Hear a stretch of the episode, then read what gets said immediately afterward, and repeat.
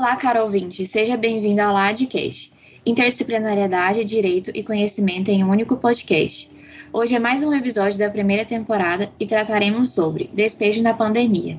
Meu nome é Adriana, sou diretora de extensão da Laad e estou aqui com o professor Clodoaldo Moreira do Santos Júnior, que possui graduação em Direito pela Pontifícia Universidade Católica de Goiás, é advogado, sócio e fundador do escritório SME Advocacia, presidente da Comissão de Direito Civil da OAB de Goiás, membro consultor da Comissão de Estudos de Direito Constitucional da OAB Nacional, pós-doutor em Direito Constitucional na University of Messina, na Itália, doutor em Ciências da Religião pela PUC Goiás, mestre em Direito e Relações Internacionais e Desenvolvimento pela PUC Goiás, especialista em Direito Penal e Processo Penal, também pela Pontifícia Universidade Católica, especialista em Direito pela Faculdade da Mais de Jesus, professor concursado da UFG, professor concursado da Pontifícia Universidade Católica de Goiás, avaliador de várias revistas jurídicas do país.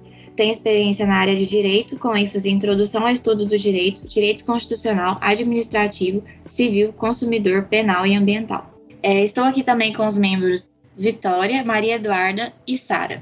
Então, professor, gostaria de iniciar o nosso bate-papo falando do porquê é importante tratar desse tema, despejo na pandemia, para a Laad.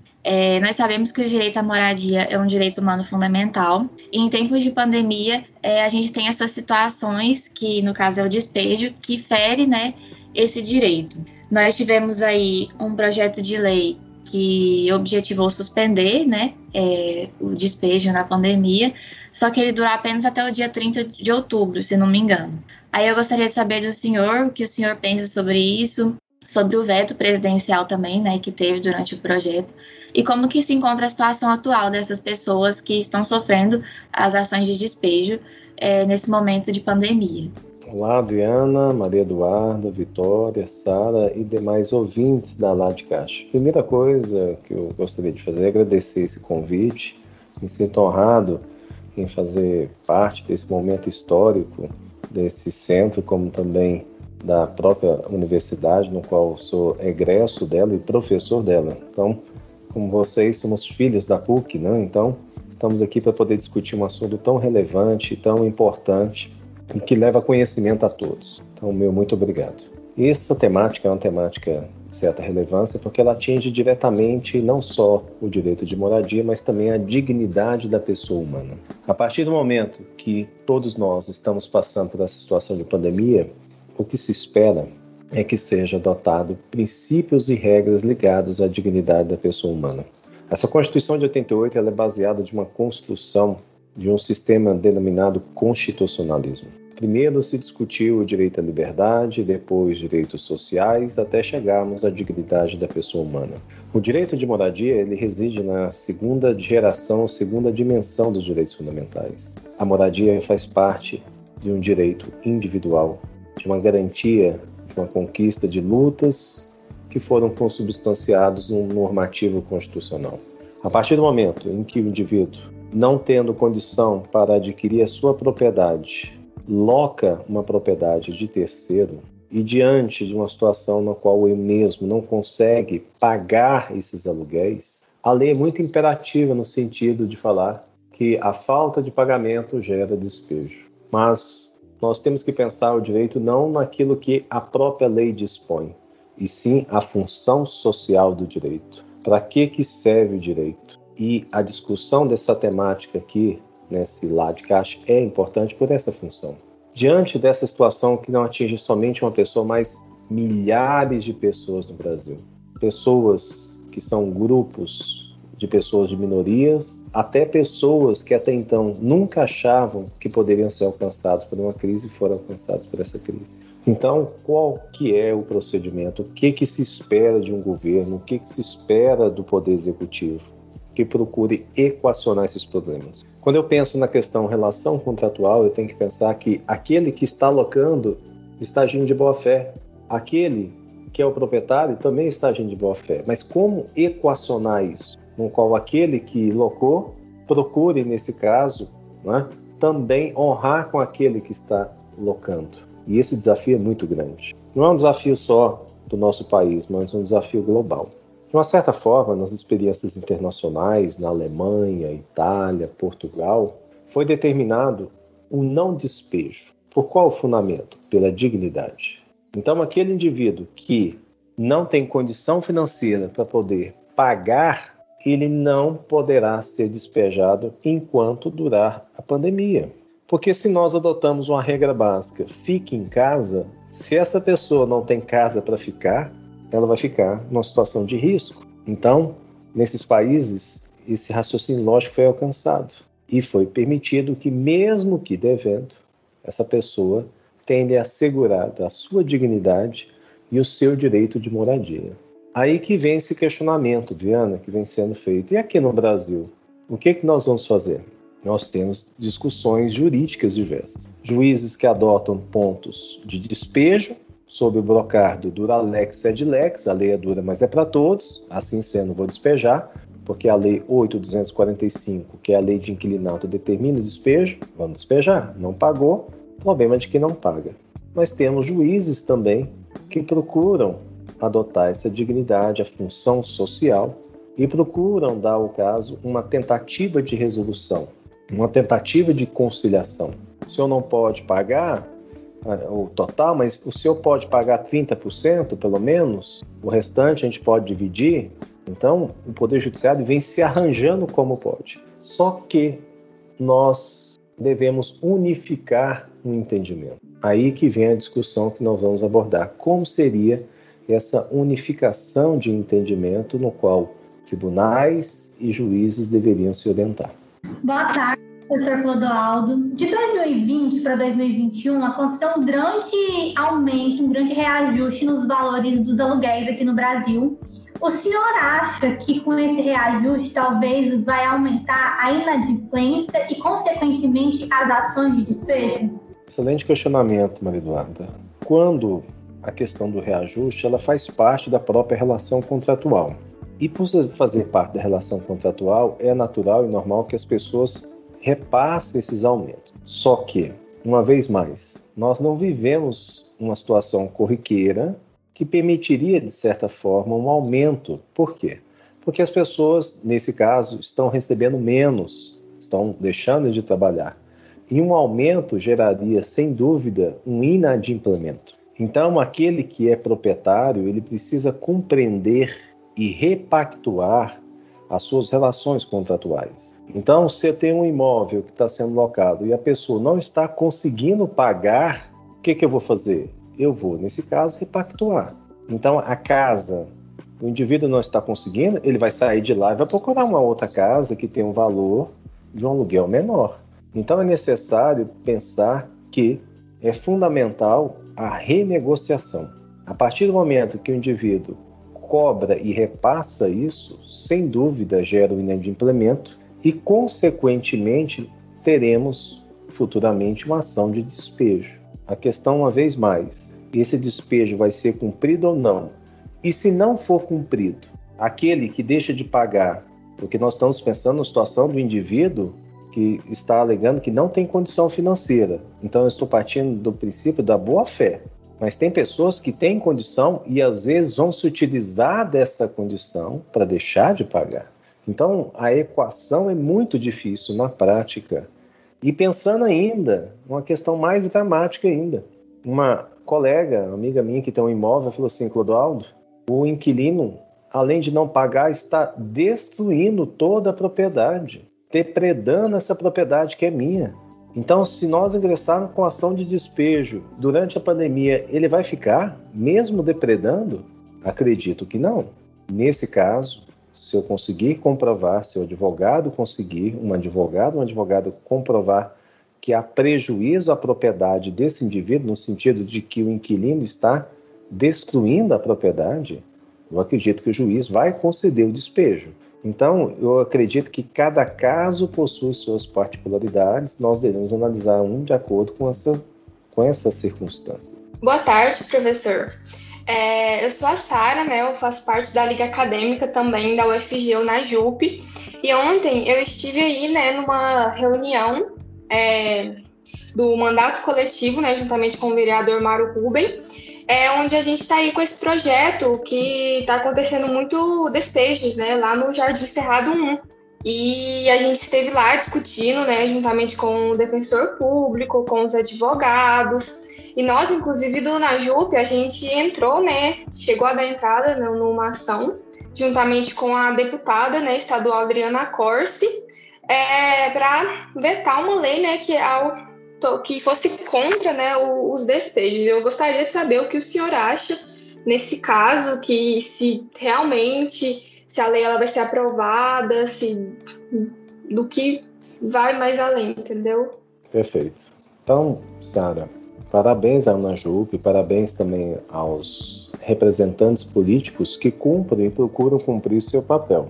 O representante político, ele busca, acima de tudo, representar os anseios de uma sociedade. Então, independentemente qual político seja, os políticos devem cumprir o seu papel mandamental.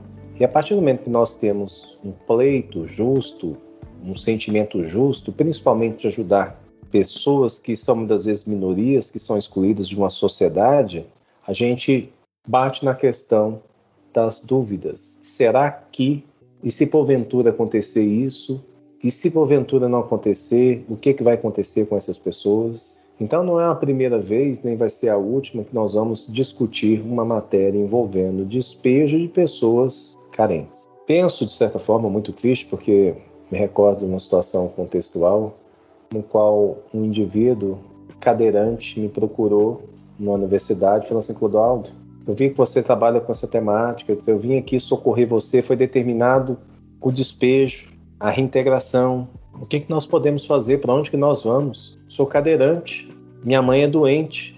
Então a gente observa que teoria é uma coisa, prática é outra. O Estado, por sua vez, ele arrecada dos seus contribuintes o necessário e suficiente para conceder a todos, ou a grande maioria, um mínimo de dignidade. E isso perpassa pela obediência aos princípios constitucionais. De certa forma, nós pensamos, para que serve a Constituição? Se a Constituição é a lei mais importante que eu tenho, e se eu observo que a Constituição não vem sendo cumprida, aí eu tenho que concordar com o Fernando Lassalle. A Constituição é uma mera folha de papel. Schmitt te fala qual é o sentido da Constituição. Então, quando eu vejo esses movimentos, quando eu vejo essas pessoas, como eu também, e você que está me ouvindo também pode fazer isso, a gente chega à conclusão. E lá em cima, o que as pessoas estão vendo? Então, a CNBB, a Confederação Nacional dos Bispos do Brasil, apresentou pelo seu observatório, chama Observatório de Direitos Humanos, apresentou ao CNJ um pedido, Sarah. Qual foi o pedido?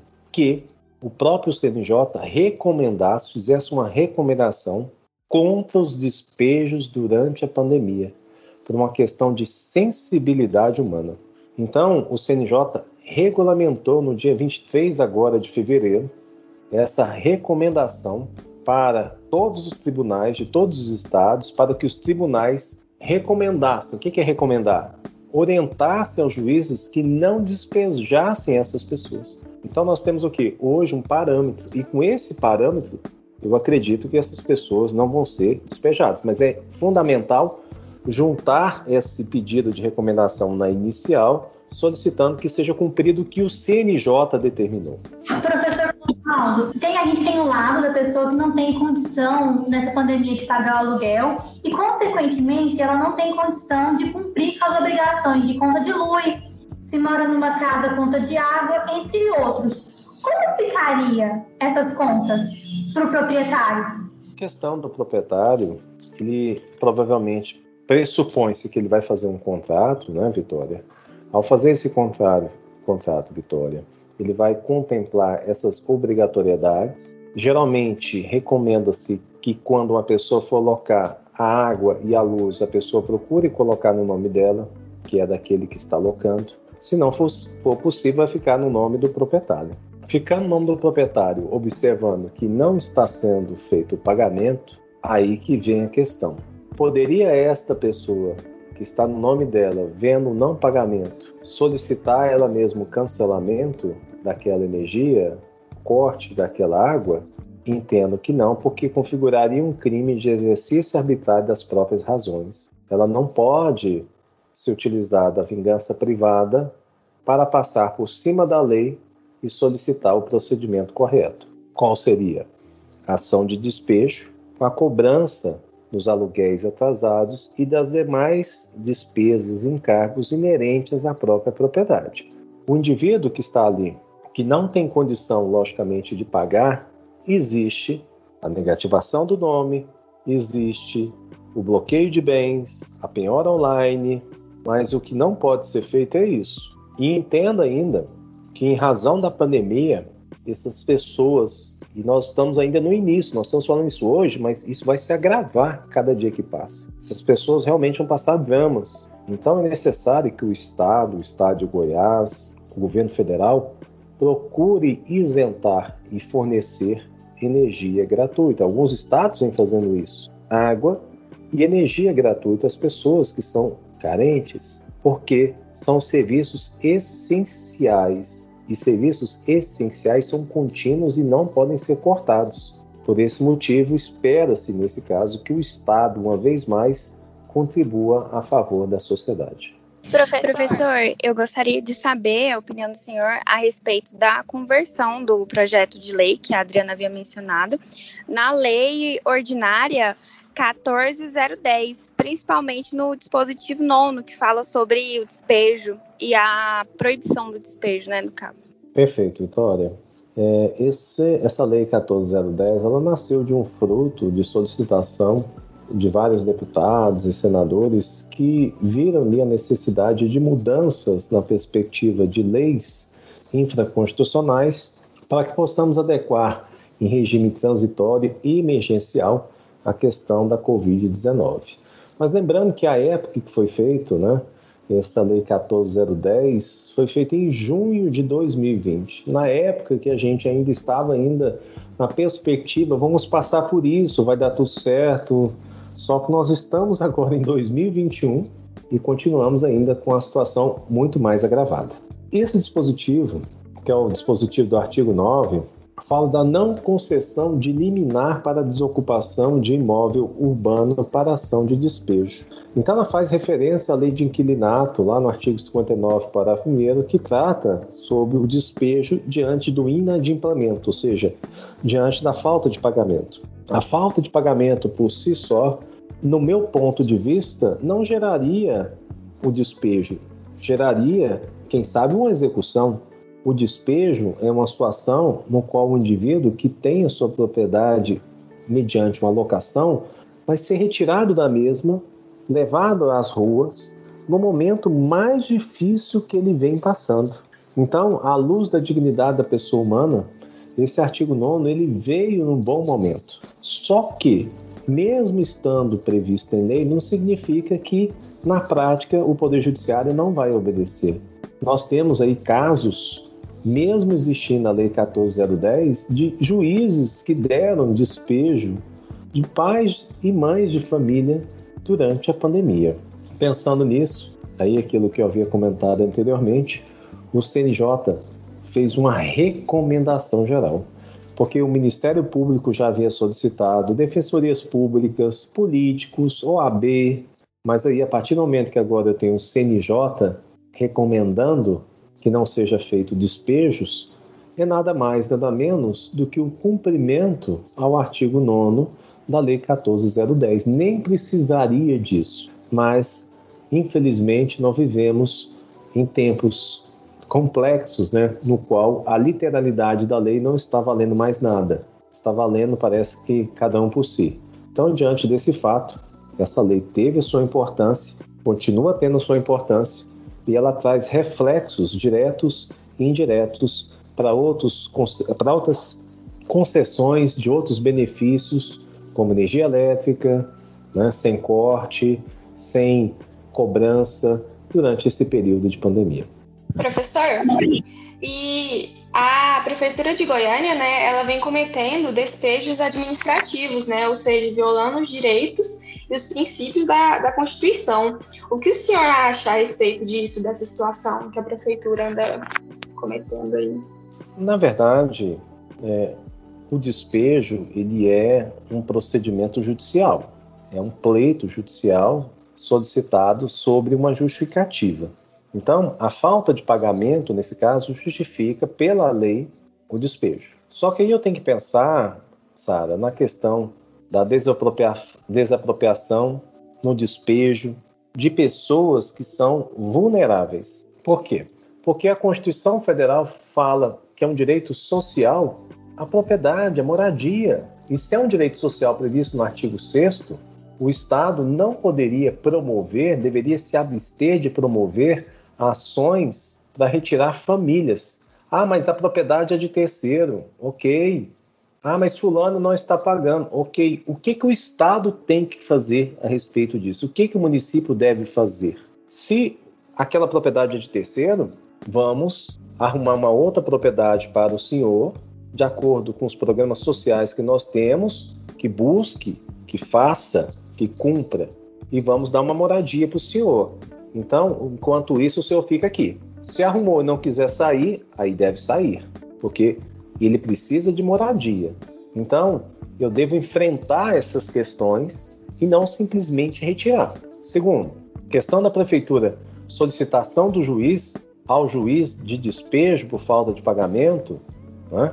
Uma situação como essa, como eu disse, CNJ, orientação, que não seja cumprido o despejo, que não seja cumprido. Isso aí é público, chegou ao Tribunal de Justiça do Estado de Goiás. Essa recomendação do presidente, que é o professor também, né, Luiz Fux. Tá? E essas recomendações devem ser cumpridas. Por quê? Foi feita uma análise que mais de 9 mil famílias foram colocadas em situação de desabrigo. Existe hoje mais de 64 mil famílias ameaçadas. E diante desse movimento, a CNBB ingressou com esse pedido. E esse é um parâmetro totalmente diferente no nosso país, de que o próprio Poder Judiciário reconhece, nesse caso, o direito humanístico acima propriamente da lei. Isso chama-se direito da dignidade da pessoa humana. Então, finalmente, eu consegui ver, desculpa, Vênia, uma luz no final do túnel nesse país, que realmente alguém está vendo que essas pessoas são vulneráveis, que essas pessoas precisam ser asseguradas, porque não existe gradação entre as pessoas, todos têm a mesma dignidade. A gente reparou que nessa pandemia os comerciantes estão tendo grande dificuldade por conta comércio abre, comércio fecha. E eles? Como que fica a situação deles? Eles também não podem ser despejados caso não cumpram com o aluguel? Essa questão é uma questão, Maria Eduarda, problemática, efetivamente, principalmente nas situações envolvendo shoppings, porque se determina o fechamento daquele shopping, automaticamente aqueles comerciantes não podem exercer sua atividade. E ao não exercerem sua atividade, continuam obrigados a pagar os seus aluguéis. O que a maioria vem fazendo? Não pagando o aluguel. Não pagando o aluguel. Espera aí, eu não vou pagar o aluguel, porque na verdade eu não estou conseguindo adentrar para prestar serviço. Então, quando a gente estuda direito das obrigações, a gente aprende a obrigação de dar, fazer e não fazer. Nesse caso, existe uma determinação superior, que é uma determinação do Estado, que determina o fechamento. Então, por não conseguir exercer a minha atividade de contrapartida, também não é possível a cobrança do aluguel sobre aquela locação comercial, porque a locação comercial é para atividade comercial. Então, ele não está tendo atividade comercial, diferentemente daquele que está tendo a sua moradia. Ele tem lá os seus produtos, mas ele não consegue vender esses produtos. Ele não tem rendimento. Então, a maioria não vem pagando. Alguns donos de locação comerciais ingressaram judicialmente, mas a grande maioria que a gente vem observando é pela não concessão do despejo, ok? E, consequentemente, pela renegociação. Então, se ficou 15 dias trabalhando e 15 dias parado, vai pagar os 15 dias, não vai pagar os 30 dias. Então, o sistema, por ser comércio, fica mais fácil você equacionar isso. Agora, o problema é quando são pessoas, e principalmente pessoas que não têm conhecimento nenhum de lei, e muito menos sobre os seus direitos. E muito menos isso que nós estamos abordando aqui, que é essa determinação do CNJ. Ela não se aplica aos comerciantes, mas eu tenho que pensar também que comerciante tem dignidade, que comerciante também é pai de família. Então, eu tenho que discutir no Brasil algo mais aprofundado, de que realmente todas as pessoas são brasileiros, independentemente da condição financeira que ela tem.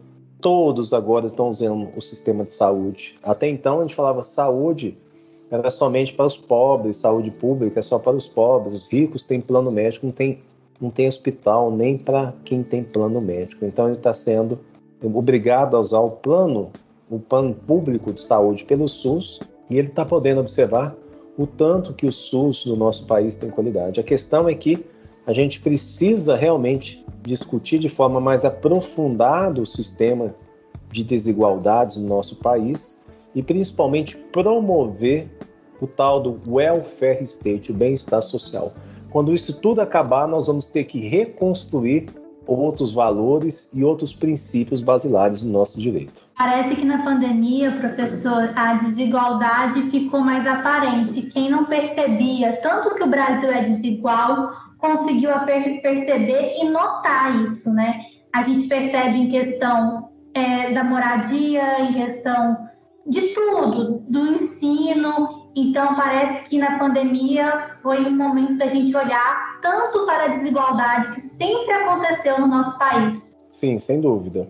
Em alguns países, como a Índia, os desiguais, as minorias, eles são até denominados, a gente fala bem, de certa forma, Dalits. É aquele no qual até a sombra dele não é digna de estar na minha frente. Se realmente todos somos iguais perante os olhos de Deus, também devemos tratar todos com a mesma igualdade. Interessante ressaltar que essa ideia de igualdade, liberdade, fraternidade, ela eclodiu na França, mas ela foi criada na época de Cristo e teve seu ápice Paulo de Tarso, em Gálatas 3, 26, 28, que fala que não existe diferença entre homem e mulher, entre escravo e não escravo, entre estrangeiro e nacional.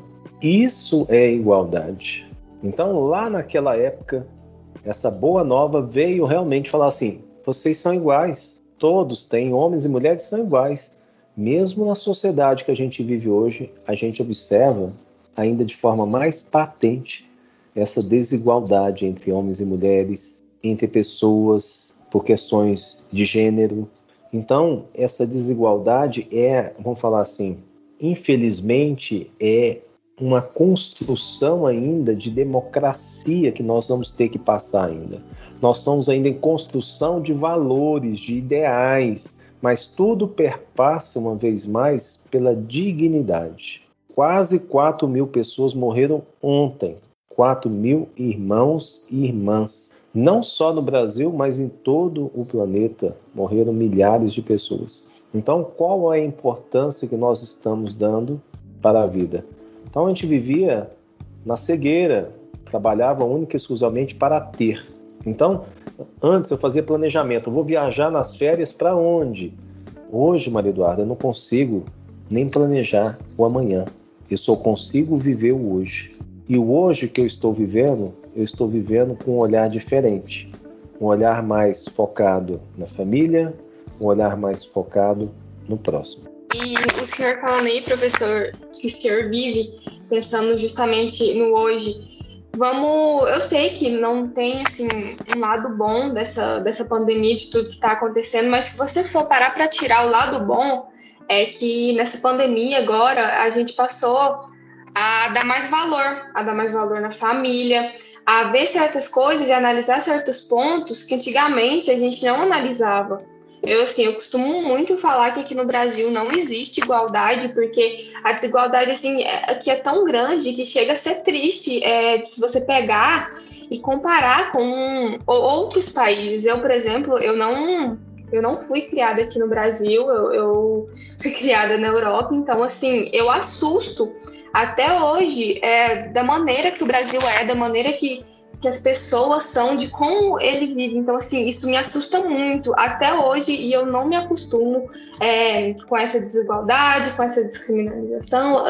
Isso para mim é algo que me chateia muito. A questão da desigualdade, ela está presente em todos os locais, principalmente em cenários sociais. Então, a gente observa sempre a título comparativo, né?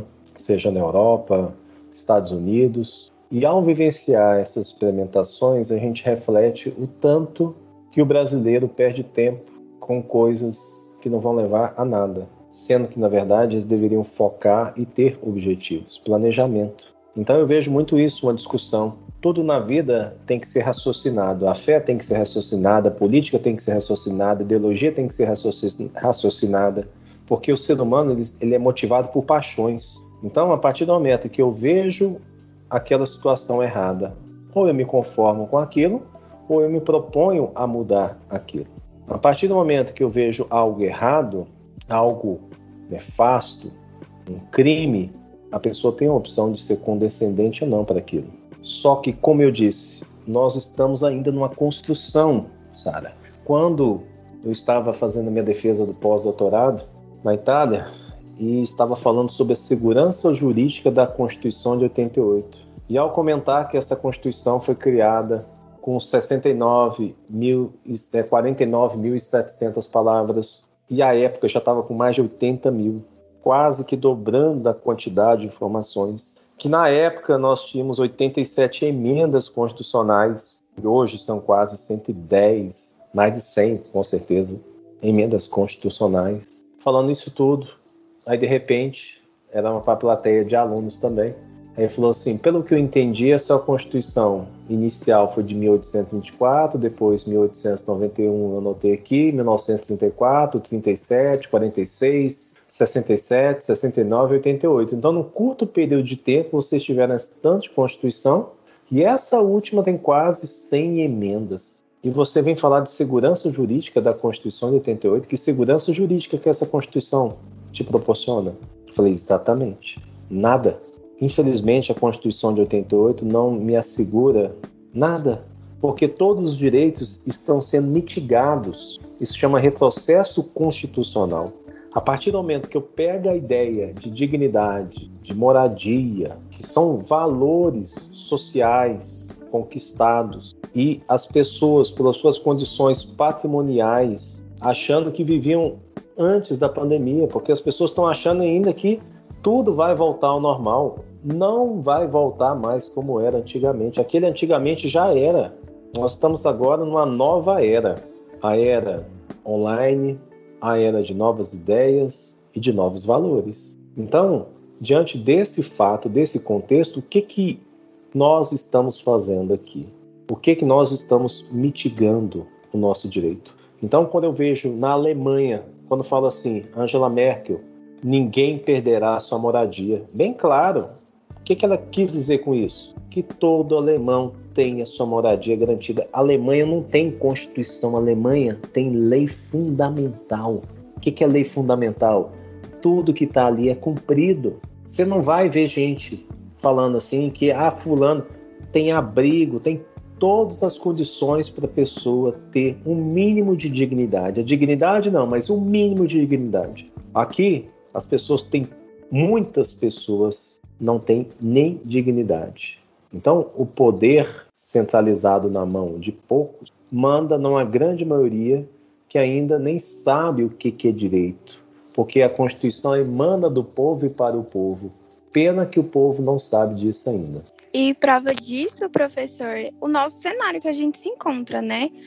Um exemplo é reflexo da nossa sociedade. A gente não conseguiu ficar 14 dias isolado.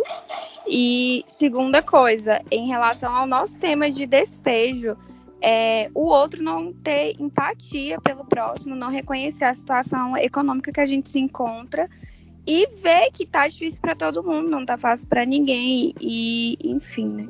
Essa questão do despejo é interessante, principalmente na perspectiva de novas modalidades de resolução de conflito, Vitória. Dentro da própria PUC, nós temos uma disciplina de mediação, conciliação e arbitragem, que ela é muito importante, e ela é presente em toda a Europa, nos Estados Unidos, e ainda engatinha no Brasil.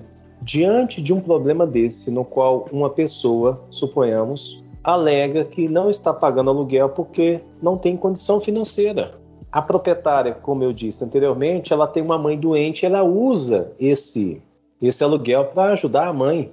O que poderia ser feito numa situação dessa? Quando eu levo essa questão fora do Poder Judiciário, para que seja resolvido, suponhamos, uma mediação, o mediador, ele não vai trabalhar o problema financeiro, Vitória. Ele vai trabalhar o problema interpessoal. Ele vai conversar com fulano e ciclano, vai perguntar para essa pessoa, você que está loca, você faz o quê? Não, eu sou da área da saúde, eu estou desempregada, não consigo, etc e tal. E a senhora, não, o dinheiro eu vou usar para cuidar da minha mãe, que está doente, etc e tal. Então, eu tenho uma proposta. Qual proposta? A senhora da área da saúde está devendo e a mãe da locadora precisa de alguém para auxiliá-la. Que tal você, nesse caso, auxiliar a mãe dessa pessoa? Porque você receberia dela um valor e você iria fazendo a compensação dos valores que você deve a ela. Então, eu estou usando o quê? Uma inteligência dentro da mediação como forma de resolução de conflito, apaziguando essa situação. Se eu deixar por conta do Poder Judiciário, nada contra a questão, mas eu vou ter simplesmente um não, um sim.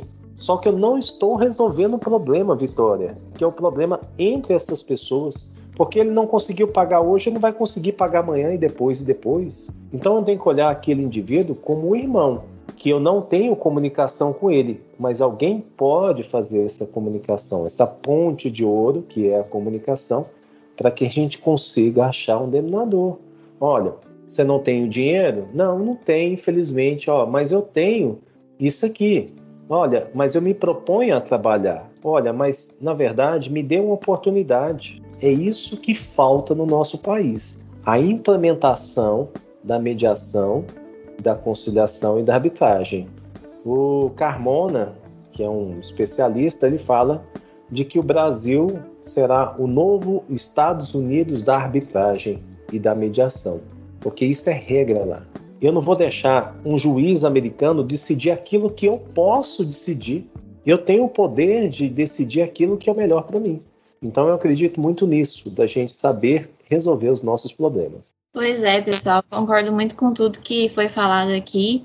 E a gente, infelizmente, está num cenário político, né, e social que não é favorável para discutir, né, essas questões sociais, como o próprio direito à moradia, né? O nosso presidente, que devia ter essa responsabilidade social, né, de querer ter a sociedade também, mas ter uma empatia com essas pessoas que não conseguem pagar o aluguel, não conseguem sequer pagar o lugar que elas estão morando em um momento de isolamento social. Ele veta um projeto, né, que é a lei que a Vitória tinha falado, a Lei 14.010, dizendo que vai promover o inadimplemento, que é um prejuízo para os credores. Sempre, o governo está sempre com esse olhar econômico, né? Nunca com um olhar social.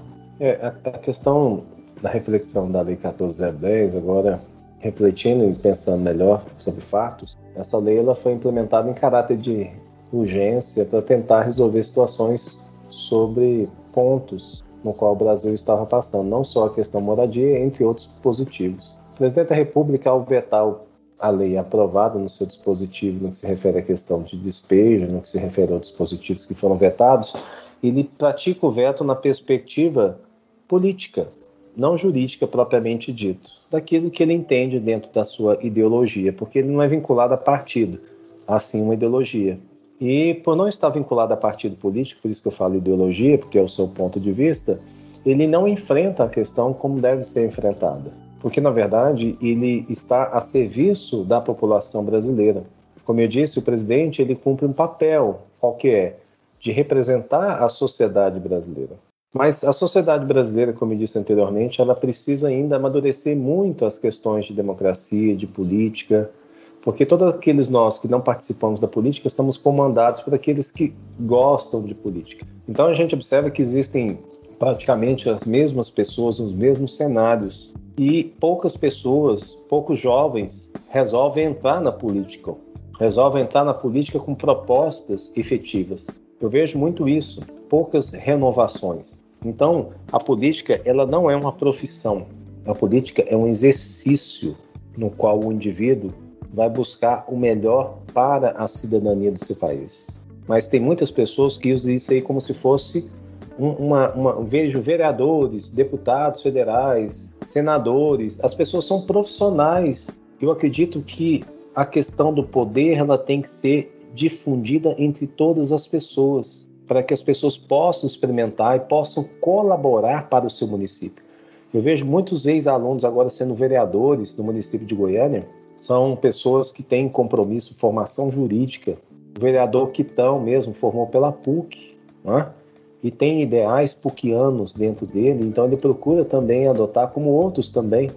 Mas a questão primordial é que a gente precisa saber discutir melhor a política de Estado e principalmente políticas sociais. Não é ideologia política social, é direito constitucional, está lá na Constituição. As pessoas criam, outros governos vêm, modificam o nome, levam seu nome, como se isso fosse importante. O importante é a obra e não o nome. Esses presidentes, como também todos nós, estamos de passagem aqui na Terra. Façamos o nosso melhor sempre.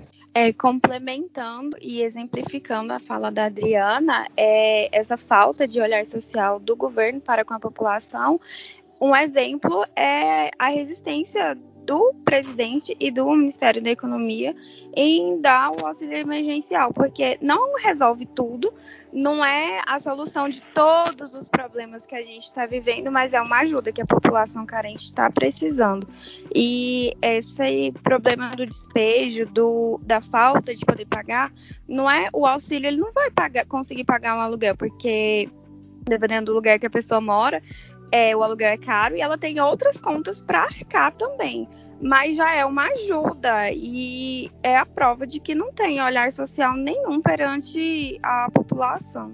Então, assim, é uma perspectiva de visão, Vitória, que você tem a respeito das questões de auxílio à população. Realmente, a população precisa de auxílio, mas penso eu que eu devo auxiliar a população da melhor forma possível. Mas eu acredito bastante que a população precisa. Ela não quer esmola. Ela quer o quê?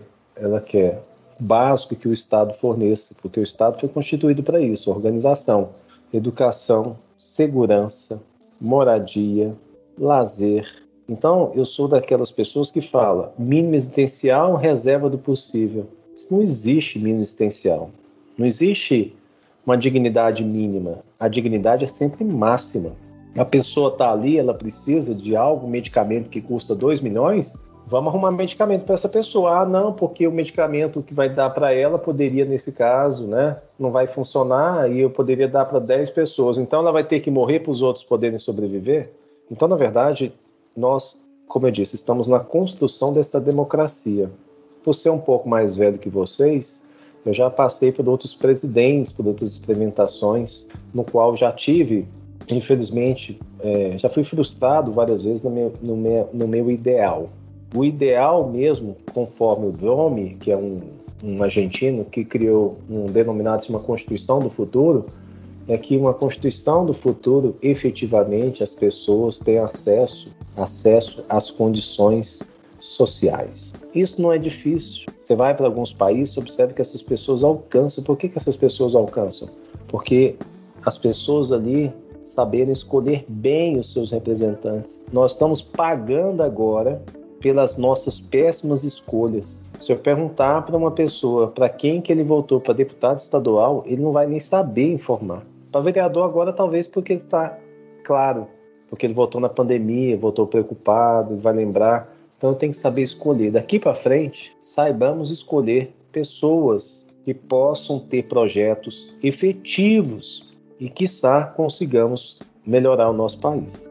Professor Clodoaldo, o senhor, no comecinho, citou a energia elétrica e eu vi no Mais Goiás hoje, faz mais ou menos umas 2 horas que eles soltaram no Instagram, que a Enel, aqui em Goiás, ela não vai cortar a energia das famílias de baixa renda por 3 meses. Tem validade até o dia 30 de junho.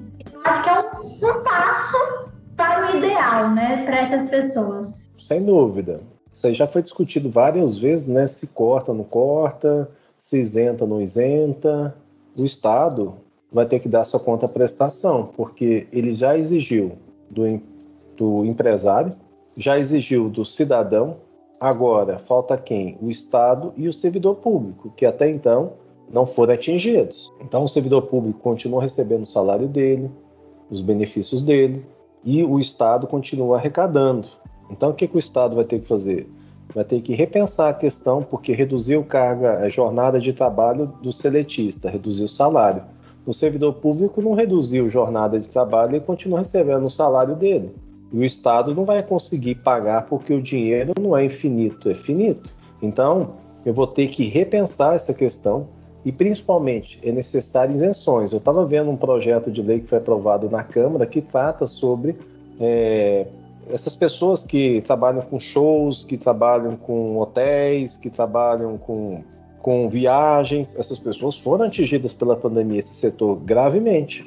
Então, o que eles estão dando? Eles estão perdoando juros, estão dando linha de crédito, mas é o que eles podem fazer. Mas, mesmo assim, ele não está enfrentando o problema como tem que enfrentar. Desculpe o termo, está dando corda para a pessoa se matar. Não é assim que eu vou enfrentar. Eu devo enfrentar de uma forma usando a ciência. Aí que é uma questão que eu me preocupo. A vacina. Não existe, aparentemente, outro meio senão a vacina. Nós estamos numa guerra. Por que não utilizar todo o nosso potencial, todas as nossas universidades? Uma união, uma colisão entre poder executivo federal, estadual, municipal, num único objetivo, de fabricar essa vacina aqui no Brasil. Nós temos esse potencial, sim.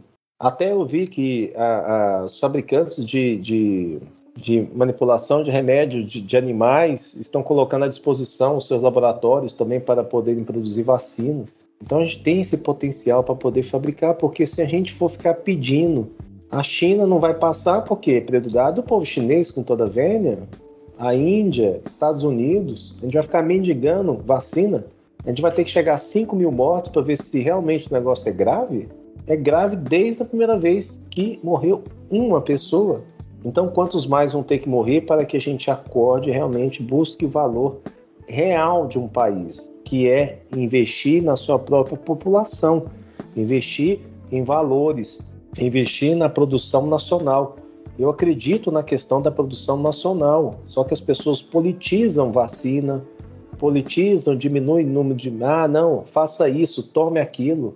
Para que eu faço medicina? Não é para ouvir o médico? Então eu vejo gente que é médico falando, toma isso, faz aquilo. Não, não é assim que funcionam as coisas. Ciência é ciência. Indo um pouco contrário ao caminho do despejo, em Aparecida, acho que foi no começo desse ano, no final do ano passado, um programa de moradia, né? Que ele está tendo um programa de moradia de apartamentos. Isso é um caminho, né, para essas pessoas também. Sem dúvida, o Estado, nesse caso, ele vai, e um município, o Estado, ele tem que proporcionar e tentar proporcionar moradia para essas pessoas, porque o número de pessoas que empobreceram e vão empobrecer, esse número vai aumentar drasticamente. E diante desse número, o que o município vai fazer? Essas pessoas que estão ficando pobres, efetivamente pobres na acepção da palavra. O que essa pessoa vai fazer? Quais são as propostas do governo federal, estadual, municipal para o Brasil? Eu não vejo essa discussão nesse nível. Esses projetos anteriormente são projetos que já foram em tese, às vezes já aprovados, e acabam coincidindo agora, às vezes, com a pandemia. Mas eu gostaria de saber daqui para frente, Maria Eduarda, o que realmente vai ser feito como proposta. Então, eu não vou pegar ali os Estados Unidos, o que os Estados Unidos está fazendo. O Donald Trump chegou e falou, toma $1.000 aí para todo mundo. O nosso, não, vamos dar. Então, assim, a gente está continuando dando dinheiro, aumentando, procurando ajudar, mas mesmo assim, isso não é suficiente. Simplesmente eu estou só prolongando e tentando prolongar a situação, mas eu não estou ainda efetivamente trabalhando no que tem que trabalhar. Creio eu que nós teremos uma crise econômica gigantesca, como nunca o Brasil teve em toda a sua história. Só que isso não é muito colocado à tona. Por quê? Porque se eu tenho hoje desemprego, empresas fechando, pessoas desempregadas, né? Como eu disse anteriormente, sem dinheiro, não estão adquirindo produtos, não estão gerando impostos, governo federal gastando, além das corrupções e tudo que está acontecendo, eu não posso ser ingênuo achar que, infelizmente, tudo vai acabar como se nada tivesse acontecido. Nós teremos uma crise. Agora, quando ela vai chegar, isso é de acordo com o governo, no momento que ele vai soltar realmente a crise. E o senhor aí falando da crise, professor, realmente a gente vai enfrentar uma crise econômica muito grande. E muita gente não acredita nisso, acha que é igual o senhor tinha falado, que quando acabar a pandemia vai voltar tudo ao normal. E assim, se agora já está tendo vários casos de despejos e essa situação, imagina depois que a crise econômica vir com força. Aí que os casos de despejo vai aumentar, aí que vai ter gente morando na rua, porque o Brasil já temos casos de pessoas aí que estão na miséria, né, que não tem nem onde morar. Agora imagina a hora que a crise pegar firme assim, vir com tudo. Aí vai aumentar os despejos. Sem dúvida. Mas aí o que acontece, Sarah? O Ministério Público, que é fiscal da lei, fiscal garantidor da ordem jurídica, principalmente no estado de Goiás, fez recomendações, ok? Para que não seja concedido despejo de famílias, que são os despejos coletivos. Então começou por aí. O primeiro fato foi em São Paulo e os demais MP dos estados obedeceram essa recomendação geral e recomendaram aos seus estados que não fossem concedidos despejos. Mas lembrando, quanto tempo vai durar a pandemia? Nós estamos aí na iminência de uma terceira onda. A gente está tentando sobreviver à segunda onda. Na Europa já está a terceira onda. Quando chegar aqui, nós estamos preparados? Já estamos sabendo que vai vir. E aí, estamos nos preparando? Não. Ela vai ser provavelmente terrível para nós. Até os Estados Unidos, que já vacinou já uma grande quantidade, não sabe que vai aumentar o número de mortos, porque na verdade é o ciclo da pandemia. Nós estamos falando de uma pandemia que pode durar no mínimo 3 ciclos de 12 meses, no mínimo. Então eu tenho que pensar durante esses 3 anos o que é que nós vamos fazer e principalmente pensar o seguinte, que nós teremos uma eleição para presidente. E nós teremos o quê? Além do Brasil vivenciar situações econômicas complicadas, um vírus, ainda temos discussões de cenários políticos, com a liberação do Luiz Inácio Lula da Silva, com a perspectiva do Bolsonaro, com os outros candidatos que às vezes podem se apresentar de novo. Será que realmente é isso que nós temos? Será que realmente não poderíamos ter outros candidatos, outras propostas, pessoas que realmente se preocupam no sentido de apresentar algo a mais? Não que eu esteja criticando o presidente da República, nada contra a pessoa. Eu só gostaria de ouvir propostas econômicas efetivas do ministro da Economia. Eu gostaria de ouvir da boca do ministro da Saúde propostas para a situação de pandemia. E por não ouvir propostas, o silêncio me preocupa. E isso me causa um certo temor, porque os movimentos são no sentido de termos que passar por situações que, às vezes, o passado pode voltar ao presente, infelizmente. Então, o que a gente tem que fazer? Discutir. E um podcast como este é fundamental para esse fim. Professor, o GDF, o Governo do Distrito Federal, no comecinho do ano passado, criou uns abrigos para os moradores de rua. Está funcionando até hoje. Aí eu fico aqui pensando, sempre existe um morador de rua por N motivos. Se essas pessoas que foram despejadas, elas não tiverem para onde ir, para casa de um familiar, ou não tiverem condição de pagar um lugar mais barato, elas vão ter que ir para a rua, porque é a única solução. Criaram esses abrigos agora na pandemia por conta de toda a situação que a rua traz de perigo, não só para o morador, para as outras pessoas também. Será que quando tudo isso passar, como vai ficar? Eu acredito que os governantes vão fingir que nunca fizeram isso, vai acabar do nada e a situação vai ser bem pior. Porque aí eles vão falar, não precisamos mais ajudar ninguém, a pandemia acabou. Então eu acho que, como o senhor falou, quando a gente for votar, a gente pensar nisso, no futuro. Depois da pandemia, como vai ser? Eu acredito assim, Maria Eduarda, que sinceramente, eu não gostaria de estar no lugar de um político, porque nós vivemos tempos e cada pessoa tem a sua experimentação de ressignificação própria sobre o que vive, na minha perspectiva, nós vivemos tempos de Deus, no qual o indivíduo ele vai fazer uma introspectiva sobre a sua própria vida e sobre aquilo que ele está fazendo aqui no mundo. E todos aqueles outros que se utilizam da pandemia para ter lucro excessivo, né, causando prejuízo não só ao Estado, mas também à coletividade, porque ao tirar da boca das pessoas, ao tirar remédios, ao desviar, eu estou matando essas pessoas. Então essas pessoas recebem uma responsabilidade muito grande. Elas têm uma responsabilidade tão grande que elas não conseguem mensurar isso. Só que pela pequenez que a mesma é, porque o voto não representa uma grandeza e sim uma escolha, no qual essa pessoa às vezes não recebe e não tem a honradez necessária para exercer essa função, porque não entende que o papel dele é de servir, que ele é servidor, ele está ali para servir a população, e ele vai, logicamente, sem dúvida, passar por problemas graves. Vale ressaltar que, uma vez mais, nós tivemos eleição aí para vereador, parecia que não tinha Covid, né?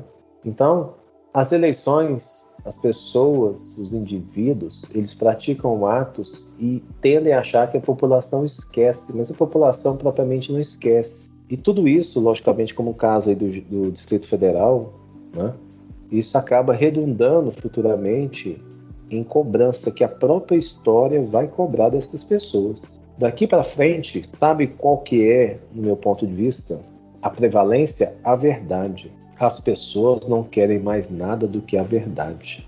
Nós estamos cansados de mentiras, cansados de fake news. As pessoas só querem a verdade. Se o indivíduo for verdadeiro, chegar e falar, olha, estou fazendo tudo que eu posso fazer. É isso que as pessoas querem ouvir. Não vou deixar ninguém passar fome. Não vou deixar ninguém ficar sem abrigo. Irei abrir o Palácio da Alvorada, irei abrir o Palácio do Governo Estadual, irei abrir a prefeitura para as pessoas carentes. Será que uma pessoa é capaz de fazer isso? Eu acredito que sim. Isso vai chegar o dia que nós teremos representantes que irão abrir que realmente aquilo que é a casa do povo, e se é do povo, nada melhor do que acolher o povo no espaço que é dele. Então, pessoal, já vamos encerrando aqui, já deu nosso tempo, 1 horinha. É um assunto que a gente fica aí horas e horas falando, né? Um tema muito atual, polêmico e pertinente, né? E eu gostaria de terminar agradecendo ao professor Clodoaldo por ter tirado aí um tempinho para discutir com a gente esse tema. Foi muito interessante, gostei muito de ouvir a opinião de todos.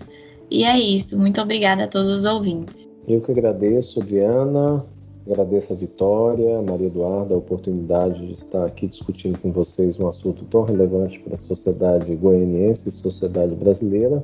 E fica aí meu abraço a todos, a vocês, e que possamos todos juntos passar por esse momento. Um abraço. Obrigada, Adriana. Obrigada mais uma vez à Laad pela oportunidade. Obrigada, professor Clodoaldo. E um abraço a todos os ouvintes do LaadCast. Obrigada, Adriana. Obrigada, professor Clodoaldo, por disponibilizar seu tempo para estar aqui conosco. Obrigada a todos que participaram dessa reunião do LaadCast e um beijo a todos os ouvintes.